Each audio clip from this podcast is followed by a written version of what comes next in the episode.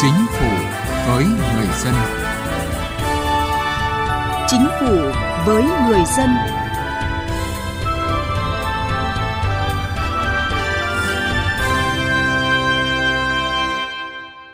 Xin kính chào quý vị và các bạn. Thưa quý vị, trong quá trình vận hành của xã hội cho thấy, nhiều văn bản quy phạm pháp luật chưa thể theo thực tiễn, quy định pháp luật xa rời cuộc sống, chưa đủ chế tài để xử lý hoặc xử lý không triệt để những vấn đề mới nảy sinh, nhất là trước sự phát triển mạnh mẽ của khoa học công nghệ. Bởi vậy, trong thời gian qua, Chính phủ đã tổ chức các phiên họp chuyên đề về xây dựng pháp luật và việc phải bám sát, đáp ứng kịp thời yêu cầu của thực tiễn, giải quyết những vấn đề mới nảy sinh, luôn là yêu cầu của Thủ tướng Chính phủ Phạm Minh Chính trong quá trình xây dựng pháp luật.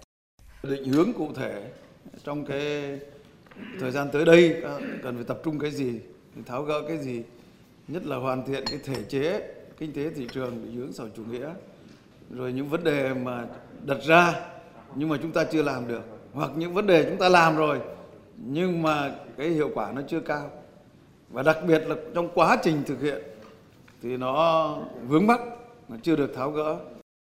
Chương trình Chính phủ với người dân hôm nay chúng tôi đề cập vấn đề này. Mời quý vị và các bạn cùng theo dõi.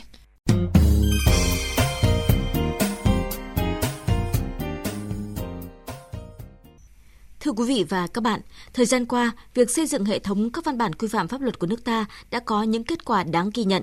Tuy nhiên, nhìn tổng thể, hệ thống văn bản pháp luật vẫn chưa đồng bộ, tuổi thọ nhiều văn bản còn ngắn, còn văn bản xa rời thực tiễn, có văn bản vừa ban hành đã phải sửa. Hiện chất lượng của các văn bản luật vẫn đang là băn khoăn của các chuyên gia. Hầu hết các văn bản luật được xây dựng theo đúng quy trình luật định nhưng không ít công đoạn thực hiện hình thức. Dẫn chứng một quy trình quan trọng trong quá trình xây dựng luật đó là việc tham vấn lấy ý kiến của đối tượng chịu sự điều chỉnh của dự thảo luật. Phó giáo sư tiến sĩ Nguyễn Quang Tuyến, Trường Đại học Luật Hà Nội cho rằng việc lấy ý kiến các chuyên gia ít khi được tiến hành ngay từ lúc khởi thảo dự thảo luật. Thời gian lấy ý kiến gấp gáp, thông tin lấy ý kiến hàn lâm và đồ sộ, đối tượng lấy ý kiến bị bỏ qua. Theo Phó Giáo sư Tiến sĩ Nguyễn Quang Tuyến, từng quy trình tiến hành có chất lượng hay không, trước hết phụ thuộc vào ý thức của người tổ chức có tôn trọng việc làm đó hay không. Bản thân ý thức của người lấy ý kiến có tôn trọng hay không. Một cái điểm nữa là trong cái hồ sơ mà trình, Quốc hội chúng ta vẫn có quyền. Khi trình lên mà anh không có các cái ý kiến và không có cái giải trình, thì chúng ta dừng lại, giả sơ. Không thẩm tra, không trình, thế thì nó mới tạo ra một cái kỷ luật. Chứ còn nếu không thì bây giờ cứ lấy ý kiến một số các cái bộ ngành thì nó khó. Vậy thì ai giám sát cái câu chuyện này? Mình cũng phải quy định vào trong cái luật trách nhiệm hoặc là một cái chế tải. Chứ còn nếu không thì nó là rất khó. Cứ bảo lấy ý kiến, từ trước nay chúng ta vẫn lấy ý kiến, chứ chúng ta không phải là không lấy ý kiến đâu. Câu chuyện là thế, nhưng tại sao luật vẫn không đi vào cuộc sống? Cùng chung quan điểm này, giáo sư tiến sĩ Đặng Hùng Võ nhận định, lâu nay quy trình xây dựng luật rất đầy đủ nhưng quá trình triển khai có vấn đề. Ngay cả việc trao quyền giám sát thực thi pháp luật cho người dân nhưng cơ chế thực hiện như thế nào cũng rất thiếu cụ thể. Chúng ta cần một cái cơ chế rất cụ thể, kể cả quy định về thời gian, tức là bao lâu thì cái đầu mối là cơ quan mặt trận tổ quốc này tiếp nhận ý kiến thì phải chuyển đến cái nơi mà có thẩm quyền giải quyết. Tất cả những cái đó là chúng ta đang cần một cái trình tự thủ tục, một cái cách thức thực hiện, một cái quy định trách nhiệm rất cụ thể. Lúc đó là người dân mới thấy là mình rất là hứng thú khi thực hiện cái quyền này. Và người dân mới thấy rằng cái đóng góp của mình là có nghĩa. Quy trình xây dựng luật quan trọng, một văn bản luật khi được ban hành có sức ảnh hưởng, tác động lớn đến đời sống xã hội. Tuy nhiên, cách thức tổ chức xây dựng luật có được thực hiện tương xứng với tầm quan trọng của nó hay không? Đây là câu hỏi cần được xem xét nghiêm túc. Tiến sĩ Hoàng Ngọc Giao, Viện trưởng Viện Nghiên cứu Chính sách Pháp luật và Phát triển, đề nghị để cuộc sống đi vào luật nhất thiết phải giải quyết được 3 vấn đề. Làm luật, lấy được thông tin của các cái nhóm đối tượng khác nhau và anh minh bạch hóa quá trình đó thì anh giảm thiểu được cái sự lũng đoạn của các cái nhóm lợi ích. Chứ còn làm luật mà không minh bạch thì những nhóm lợi ích họ sẽ tận dụng cơ hội để họ lũng đoạn chính sách và họ đưa vào được những cái văn bản quy phạm pháp quy là có những cái điều có lợi cho họ. Thế thì vấn đề quan trọng của lấy ý kiến là phải gắn liền với hai yếu tố khác, minh bạch trong quá trình làm luật, trách nhiệm giải trình của cơ quan đi lấy ý kiến và thêm một điểm nữa là tính chuyên nghiệp của các chuyên gia, cán bộ làm trong quy trình xây dựng luật và văn bản dưới luật. Để nâng cao hơn nữa chất lượng ban hành văn bản quy phạm pháp luật, nhiều chuyên gia pháp lý cho rằng hoạt động xây dựng pháp luật cần tuân thủ nghiêm các quy định của luật ban hành văn bản quy phạm pháp luật, kiên quyết không trình, thảo luận, ban hành các văn bản khi chưa có dự báo đánh giá được tác động của chính sách đối với thực tế hoặc chưa tổ chức tốt việc lấy ý kiến của các chuyên gia, nhà khoa học và người dân. Ông Trần Hữu Huỳnh, Trung tâm Trọng tài Quốc tế Việt Nam đặt vấn đề. Vấn đề là xây dựng chính sách như là một cái điều kiện tiên quyết trước khi ban hành pháp luật. Và khi xây dựng chính sách như vậy thì nhất thiết phải tham khảo ý kiến của người dân, của doanh nghiệp, của các nhà khoa học, của các tổ chức xã hội. Nếu làm tốt cái giai đoạn về chính sách này và được Quốc hội chấp nhận thì lúc bấy giờ mới luật hóa nó. Với ý nghĩa điều chỉnh mọi lĩnh vực của đời sống kinh tế xã hội, hệ thống pháp luật đòi hỏi phải có sự thống nhất, minh bạch và giải quyết được những vấn đề cuộc sống đang đặt ra. Vì thế, việc xây dựng pháp luật phải có kỷ luật, kỷ cương vì lợi ích chung, không thể tùy tiện, giản đơn và vì cái lợi riêng. Thưa quý vị và các bạn, thực tế cho thấy nếu văn bản pháp luật không phù hợp với thực tiễn, có thể dẫn tới những khó khăn trong quá trình thực thi, làm ảnh hưởng đến uy tín của cơ quan có thẩm quyền ban hành văn bản. Để hạn chế những tác động tiêu cực có thể xảy ra đối với văn bản quy phạm pháp luật, cần phải tuân thủ quy trình ban hành văn bản, trong đó có quy trình lấy ý kiến của công chúng. Việc lấy ý kiến của các đối tượng trực tiếp chịu sự điều chỉnh của luật có ý nghĩa vô cùng quan trọng. Phóng viên Đài Tiếng Nói Việt Nam ghi nhận ý kiến của người dân và doanh nghiệp. Phải khẳng định việc tham vấn ý kiến công chúng là một trong những điều kiện quan trọng và không thể thiếu giúp bảo đảm tính khả thi của văn bản trong thực tiễn thi hành, bảo đảm pháp luật sát dân, gần dân, phản ánh được ý chí nguyện vọng của đông đảo quần chúng nhân dân, góp phần bảo đảm hài hòa các quyền lợi ích trong xã hội.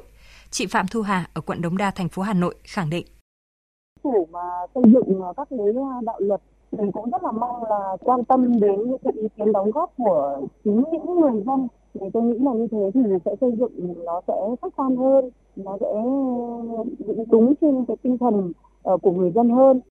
Dưới góc nhìn của doanh nghiệp, ông Tô Hoài Nam, Phó Chủ tịch kiêm Tổng Thư ký Hiệp hội Doanh nghiệp Nhỏ và Vừa Việt Nam cho rằng một cái văn bản pháp luật mà dù về mặt phương diện lý thuyết cơ quan ban hành có thể lý giải hay đến cỡ nào chăng nữa, nhưng nếu mà nó không phù hợp với các chủ thể còn lại tham gia thực hiện thì nó cũng không thể có hiệu quả được. Vì thế nên cơ quan ban hành luôn luôn phải chủ động lấy ý kiến, lắng nghe ý kiến của các chủ thể và thảo luận, thậm chí tranh luận để mà lựa chọn ra một cái quy định, một cái quy phạm pháp luật nó phù hợp. Tham vấn công chúng trong quá trình xây dựng luật chính là cách người dân giám sát khách quan hữu hiệu đối với quá trình lập pháp, là biện pháp không thể thiếu để văn bản pháp luật có tính khả thi, được cuộc sống chấp nhận. Nhưng tham vấn công chúng như thế nào để đạt hiệu quả, để có ý nghĩa nhiều nhất đối với quá trình xây dựng luật? Ông Nguyễn Xuân Bắc ở huyện Gia Bình, tỉnh Bắc Ninh cho rằng việc lấy ý kiến cần tiến hành rộng rãi, đúng đối tượng và đặc biệt là người soạn thảo văn bản phải thực tâm tiếp thu chứ không phải là làm cho xong thủ tục. Theo tôi, các nhà làm luật, các bộ ban ngành cũng phải cộng tác lại. Cái khía cạnh này là xuất phát và nó có cái mâu thuẫn gì từ người dân đối với văn bản. Khảo sát qua thực tế trong cuộc sống đời sống xã hội thì các bộ và ban ngành mới ra văn bản pháp luật cho nó phù hợp với đời sống của nhân dân. Thế theo tôi phải nghiên cứu thật kỹ để làm sao văn bản của chúng ta phát huy được cái tác dụng của văn bản đối với người dân mà người dân cũng đồng tình thực hiện cái văn bản đó phù hợp với đạo lý của xã hội. Đánh giá cao sự lắng nghe của chính phủ, các bộ ngành trong thời gian vừa qua, ông Đậu Anh Tuấn, trưởng ban pháp chế Liên đoàn Thương mại và Công nghiệp Việt Nam cho rằng các bộ ngành địa phương cần lắng nghe, thấu hiểu doanh nghiệp và người dân hơn nữa. Chính phủ rất là lắng nghe, rất nhiều bộ ngành đã tiếp thu trong việc gỡ bỏ các cái điều kiện kinh doanh mà được quy định quá cao. Thì rõ ràng là hiện nay chính phủ đang đi những bước rất là phù hợp với cái thực tiễn kinh doanh. Lâu nay chúng ta hay than phiền, văn bản luật ban hành chưa đi vào cuộc sống, nhưng có lẽ điều đáng quan tâm hơn cả là nội dung của các chính sách pháp luật đã thực sự bắt nguồn từ cuộc sống hay chưa. Người dân, doanh nghiệp, những người chịu sự tác động trực tiếp từ chính sách phải được hỏi xem những chính sách đó có cần cho họ hay không, cần như thế nào. Với những nhà xây dựng, hoạch định, quyết định chính sách pháp luật, câu nói nghe dân, nghe cho thực lòng, làm cho dân, làm đến nơi đến chốn thực sự là cần thiết và nhiều ý nghĩa. Thưa quý vị và các bạn, để có được một hệ thống văn bản quy phạm pháp luật hoàn chỉnh, có chất lượng tốt, ngoài việc đổi mới quy trình làm luật, cần huy động sự tham gia tích cực của nhân dân, của các chuyên gia vào quá trình thảo luận và phản biện chính sách một cách thực chất. Khi có nhiều ý kiến đóng góp phản biện của người dân và chuyên gia, thì nội dung, tinh thần văn bản pháp luật đó sẽ thể hiện được ý chí, nguyện vọng của các tầng lớp nhân dân trong xã hội. Bám sát thực tiễn, lắng nghe ý kiến nhiều chiều để xây dựng pháp luật cũng là yêu cầu của Chính phủ tại công văn số 301 ngày 6 tháng 4 về công tác xây dựng thể chế pháp luật. Công văn chỉ rõ, để nâng cao hơn nữa chất lượng công tác xây dựng hoàn thiện thể chế pháp luật, Thủ tướng yêu cầu Bộ trưởng các bộ, Thủ trưởng cơ quan ngang bộ một số nhiệm vụ. Trong quá trình xây dựng các dự án dự thảo văn bản quy phạm pháp luật, cần tuân thủ đúng quy định, quy trình của luật ban hành văn bản quy phạm pháp luật, đặc biệt là tăng cường kỷ luật kỷ cương hành chính, bảo đảm thực hiện đúng tiến độ chương trình được đề ra, nhất là các dự án luật, pháp lệnh, nghị quyết trong chương trình của Quốc hội, Ủy ban Thường vụ Quốc hội. Bám sát thực tiễn, lấy thực tiễn làm thước đo, lắng nghe ý kiến nhiều chiều, tổ chức các cuộc hội thảo, tọa đàm, tham vấn ý kiến, nhất là ý kiến của các chuyên gia, nhà khoa học, người làm công tác thực tiễn, đối tượng chịu tác động. Phối hợp chặt chẽ với các cơ quan Đảng, Quốc hội và các cơ quan liên quan khác. Tăng cường sự phản biện xã hội của Mặt trận Tổ quốc và các tổ chức thành viên của mặt trận. Tăng cường công tác truyền thông để kịp thời thông tin chính sách nhằm nâng cao chất lượng của các văn bản cũng như sự đồng thuận của xã hội trong xây dựng ban hành chính sách pháp luật. Trực tiếp lãnh đạo và chịu trách nhiệm về công tác xây dựng thể chế pháp luật của bộ, cơ quan ngang bộ. Trực tiếp chỉ đạo việc xây dựng các dự án dự thảo văn bản quy phạm pháp luật thuộc lĩnh vực phụ trách trình các cơ quan có thẩm quyền hoặc ban hành theo thẩm quyền. Chịu trách nhiệm cá nhân trước Chính phủ, Thủ tướng Chính phủ về tiến độ cũng như chất lượng các dự án dự thảo văn bản quy phạm pháp luật. Thường xuyên chỉ đạo việc rà soát, đánh giá tổng kết việc tổ chức thi hành pháp luật nhằm phát hiện các khó khăn vướng mắc, gây khó khăn cản trở hoạt động đầu tư kinh doanh của doanh nghiệp cũng như đời sống của nhân dân. Các vấn đề mới phát sinh cần điều chỉnh để kịp thời sửa đổi bổ sung hoặc đề xuất cơ quan có thẩm quyền sửa đổi để phù hợp với tình hình thực tiễn.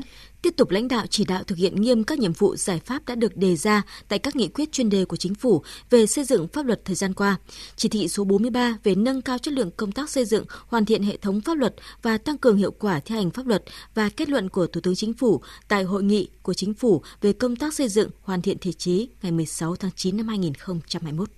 Thưa quý vị, chương trình Chính phủ với người dân xin kết thúc tại đây. Cảm ơn quý vị và các bạn đã quan tâm theo dõi. Xin tạm biệt và hẹn gặp lại trong các chương trình sau. Bạo lực gia đình đang trở thành vấn nạn cho xã hội. Hành vi bạo lực gia đình bao gồm bạo lực thể chất, bạo lực tinh thần, bạo lực kinh tế hoặc bạo lực tình dục đều là hành vi vi phạm pháp luật cần được phát hiện và xử lý nghiêm minh theo pháp luật. Nếu quý vị và các bạn hoặc người thân thích là nạn nhân của bạo lực gia đình mà có khó khăn về tài chính thì hãy đến Trung tâm Trợ giúp Pháp lý Nhà nước nơi bạn cư trú. Khi đến Trung tâm Trợ giúp Pháp lý Nhà nước, bạn sẽ được trợ giúp pháp lý mà không phải trả tiền, lợi ích vật chất hoặc lợi ích khác. Được yêu cầu giữ bí mật về nội dung vụ việc. Được giúp đỡ pháp luật thông qua hình thức tư vấn pháp luật, bào chữa, được bảo vệ quyền và lợi ích hợp pháp của mình, đại diện ngoài tố tụng. Danh sách tổ chức thực hiện trợ giúp pháp lý và người thực hiện trợ giúp pháp lý được đăng tải trên cổng thông tin điện tử Bộ Tư pháp theo địa chỉ moz.gov.vn. Trang thông tin điện tử trợ giúp pháp lý Việt Nam theo địa chỉ tgpl.moz.gov.vn và trang thông tin điện tử của Sở Tư pháp các tỉnh, thành phố trực thuộc Trung ương. Hãy gọi về Cục Trợ giúp Pháp lý Bộ Tư pháp theo số điện thoại 024 6273 9641 để được hướng dẫn cụ thể. Vì hạnh phúc gia đình, mọi người hãy chung tay phòng chống bạo lực gia đình.